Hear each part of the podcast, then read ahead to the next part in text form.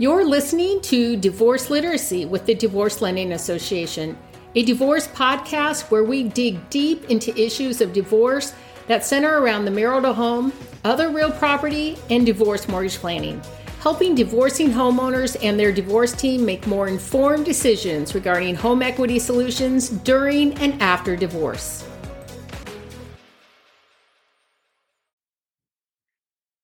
Today, we have a special guest with us, Susan Haworth.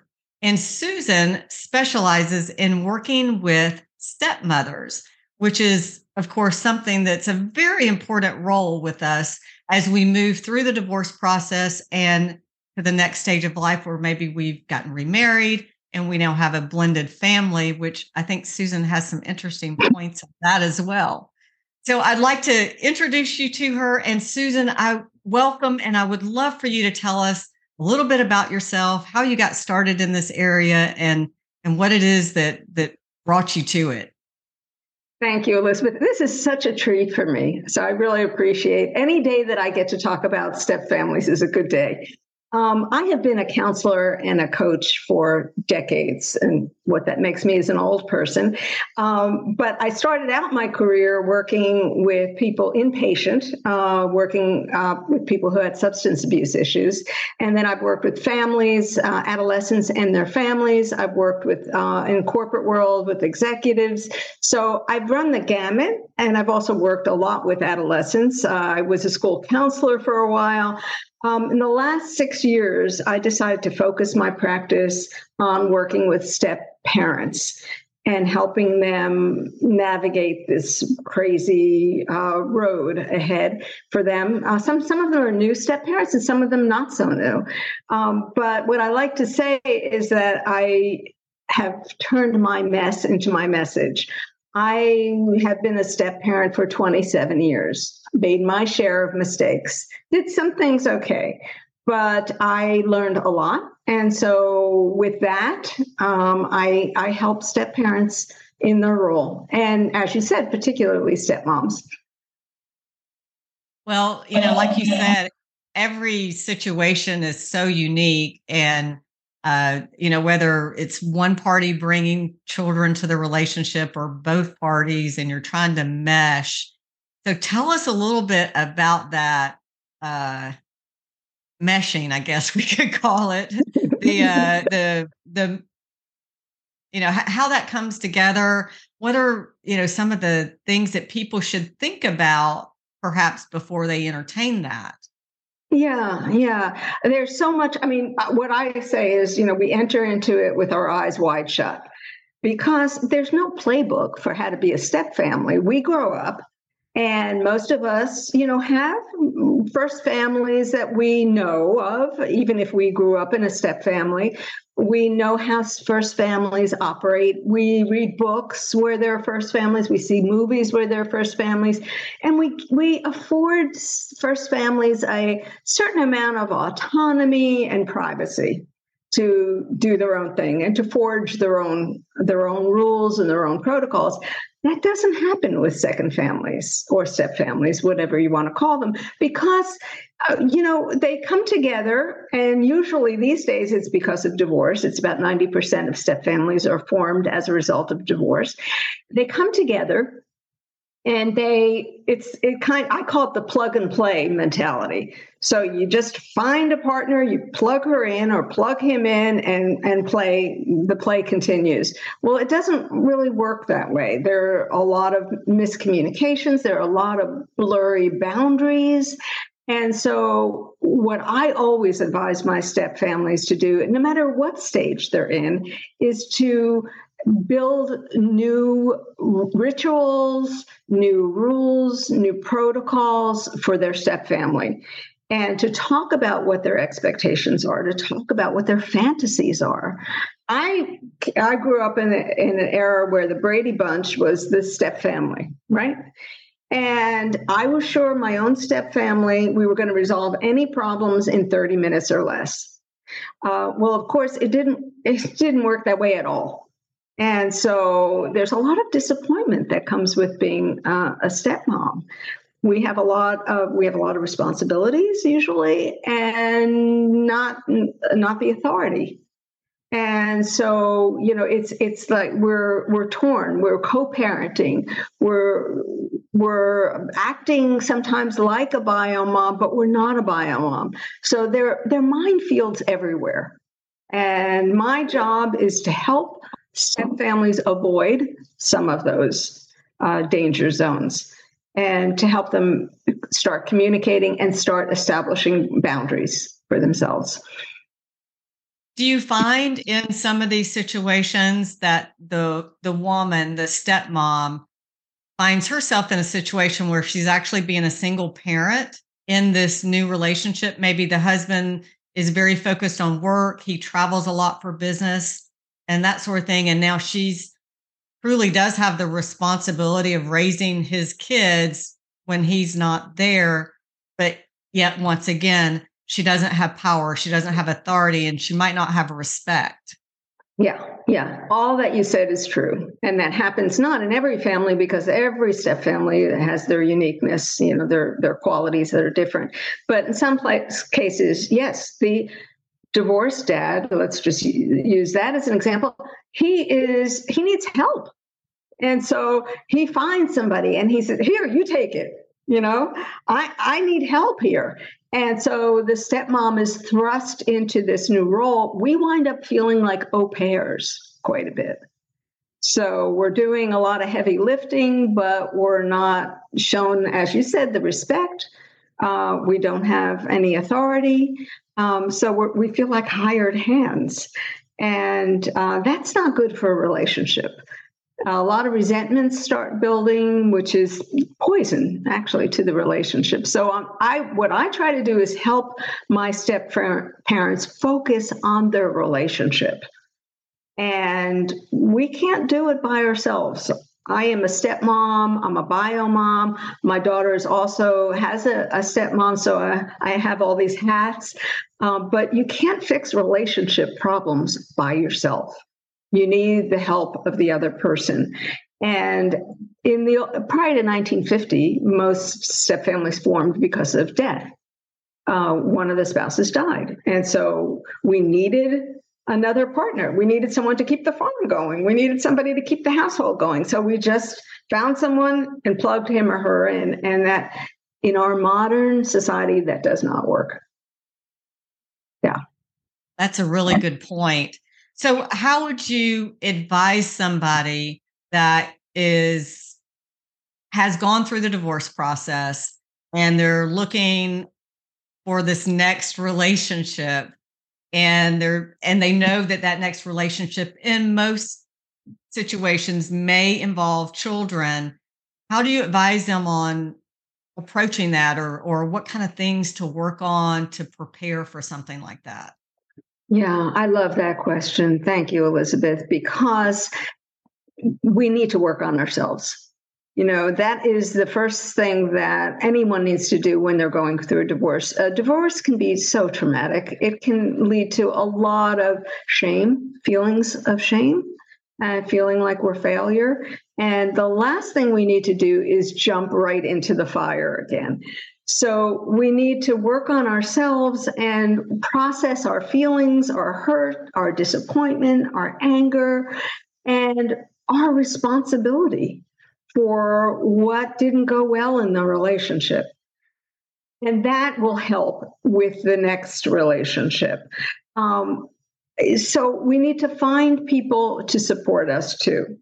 And one of the things that I deal with is stepmoms in particular who have been given bad advice, bad counsel, um, because they went and saw a therapist who didn't understand step family dynamics. And so they got labeled with, they were diagnosed with different syndromes. And I, I call, I, t- I tell them that what you have is stepmom itis that's my official diagnosis. But they get, you know, diagnosed with inability to regulate their emotions or, you know, all kinds of things. Um, and so, really working on yourself is so important in the process. And then, of course, once you get into a new relationship, communicating what with each other, what your expectations are in the new family, what your fantasies are. What do you hope would happen? I see, I have a good bit of my practice are women who've not had bio children of their own, their own. And so this is their shot at having a family. And so it's their fantasy that they're going to create this family that they've always wanted to have.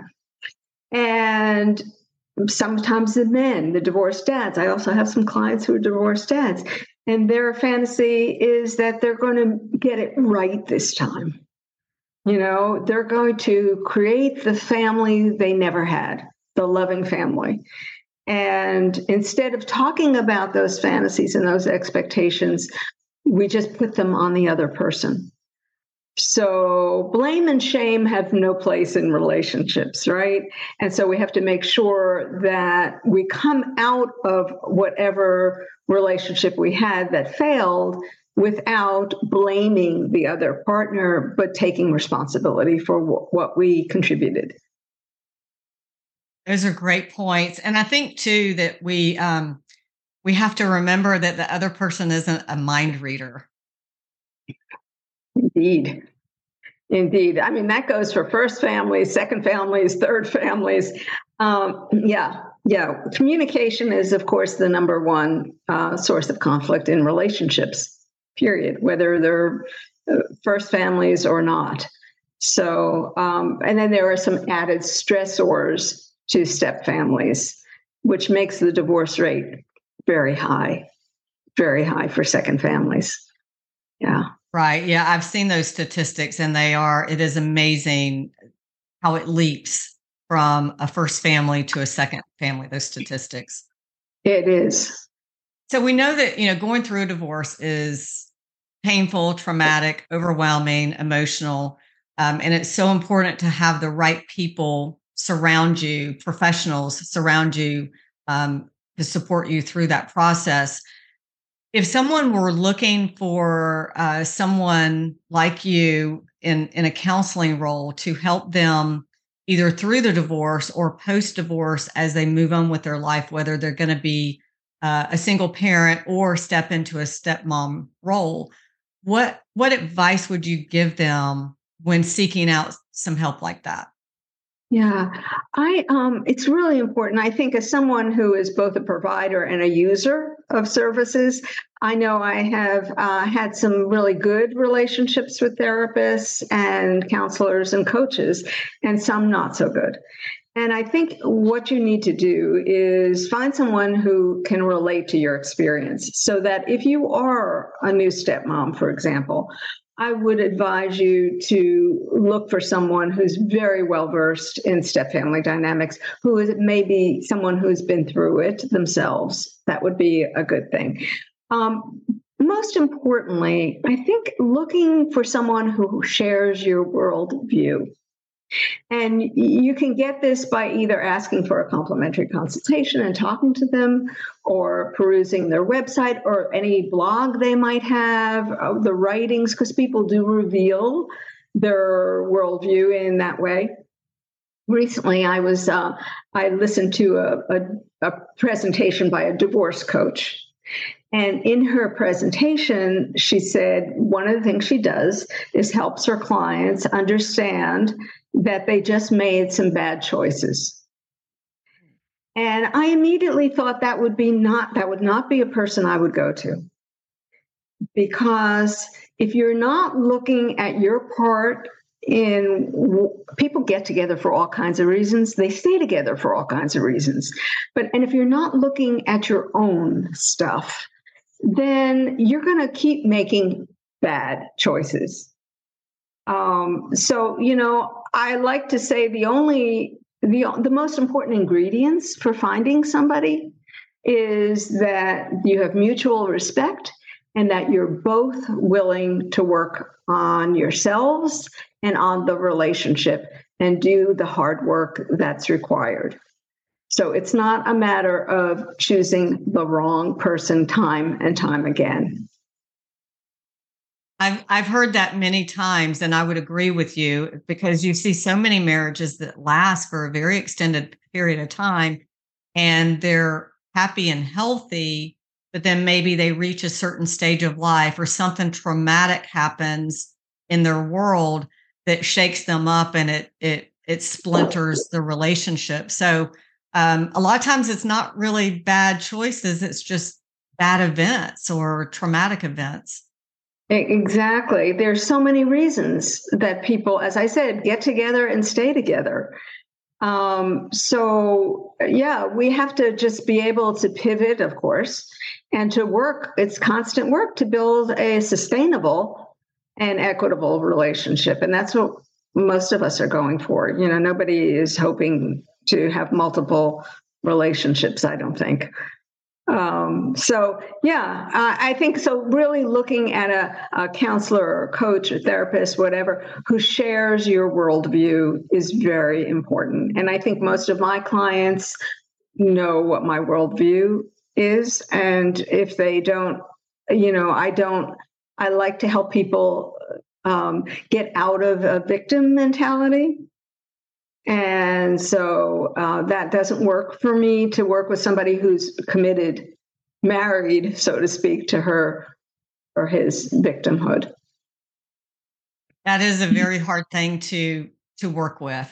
As yeah. somebody that wants to stay stuck in the past, stay stuck looking backwards, and isn't yeah. ready to do the work to move forward. Yeah. So have you have you ever had like a really unique uh, case that stood out where where you thought if only you know they had done something different this could have turned out differently or or just an important lesson maybe that came out of something Gosh, I'm sure you have a lot of stories. There are so many stories. You know, one of my earliest clients really was a, a couple that had been together 20 years. And they had never talked about what they were expecting from each other. And after 20 years, they hit, uh, as you said, you know, something major happened in their lives that shook things up. What happened was the man became uh, very ill, a very adverse diagnosis. It wasn't looking good. Um, and uh, that shook the whole family up. And the stepdaughter and the um, her stepmom got at, at they they were not agreeing on on treatment plans and everything else. So so that was the bump they hit, and it's a big bump. Um, but they had never talked about what they expected from each other. And in our work together, it came out that after all these years, the the man, the divorced dad, was saying, "I need you to love my children as much as I do." And and it was like, "Oh my gosh, this is so unrealistic you know? And she had never loved his kids the way he loved it. So we we spent a lot of time on that. And luckily fortunately for this couple they're still together and they're still we're still in communication and we still occasionally have sessions together. Um, he was willing to look at that and let go of his fantasies. And that's that is so important. And I have couples right now where one of them is not willing to do that. And it doesn't portend well for the relationship. Um, so it, it, takes both of them um, to do that. I, I've had, I have one, the other thing, the other, I'm still grieving this one couple because I don't work with couples who are cheating on each other. Now, I say that because, but I don't know, right? If, unless they tell me. Sometimes I ask, but you know. So in this particular case, the woman was cheating. Now, she wasn't cheating with uh, having a, an affair.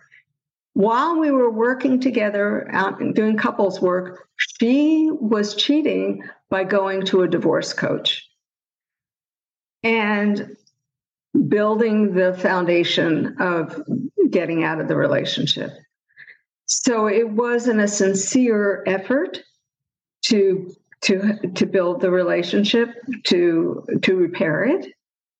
Um, I mean that is not terribly unusual, uh, but she was in fact cheating, I, say it wasn't terribly unusual because a lot of couples go into counseling when one person has a foot out the door. They wait too long. I didn't see this coming, but you know, she filed for divorce.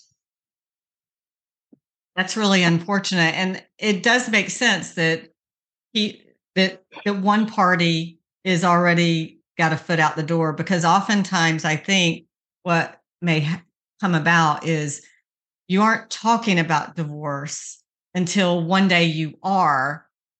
And that's the day that one person says, I want a divorce, and the other one says, wait a minute, wait a minute, let's go to counseling. Yes. So the other person exactly. has mentally made the decision. That is exactly what happens. And then the other thing that happens, and I have another, another couple like this, they bounce from from therapist to counselor to coach to therapist to counselor to coach, looking for someone who has magic. And of course, none of us does, right? So they're not willing to do what it takes, which is digging deep and making some some changes, behavioral changes. Yeah. And, and change is hard. It is so hard. It takes a lot. It takes a, a lot. And I am always, I'm so grateful for my clients who are willing to put in all that work. Um, you know, my job is to love them, um, to offer them the truth as I see it. And fortunately for me, I fall in love with my clients a lot. So that's not a hard, that's not hard for me. So you are in California, correct? I am. But you work all over? I do. Much? I do. So I don't have a California license, and so I am able to work as that. That also means I don't take insurance, which is you know good and bad, right? Um, but I do work with people all over the states, and I even have some clients in the UK right now.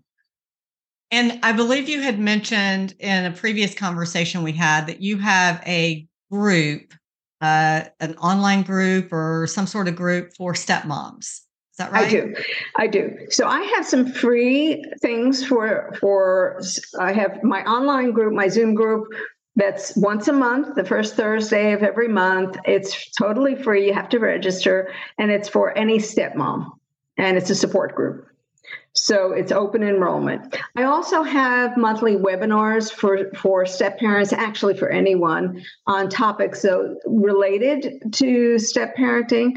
Um, that anyone it's free to anyone can can register and sign up and then i have some fee-based uh, support groups for stepmoms and i also of course do individual and couples work um, with step parents how would someone get in touch with you to either join one of those groups, attend a webinar, or engage your services? So um, I actually, if you just Google my name, I seem to be coming up a lot, um, which is my last name is H A W O R T H, Susan. But my company, the company I do business under is cambioscoaching.com, and it's C A M B I O S coaching.com. Cambios is the Spanish word for changes. So um, they can contact me through there. Um, all my offerings are on my website. Um, I offer complimentary consultations, always willing and eager to meet people and talk to them without obligation, of course. So yeah. Well, that's great. And I'm, I'm glad you shared with us the meaning behind cambios because I, I was wondering and I was going to ask you about that. So that's um that's a great way to say what you do. You know, yeah. The, the change. Yeah, thank, thank you, you so much for joining us today. It was it was great to talk with you to learn more about what you do, how you do it, and how you help women uh, in particular. So it's, it's very fascinating. And I look forward to having other conversations down the road. Well, I'll look forward to that, Elizabeth. Thank you for this opportunity. It's been a lot of fun. Oh, good. I'm so glad. Thanks for listening to Divorce Literacy. Discover more strategies and solutions on divorce mortgage planning at divorcelendingassociation.com.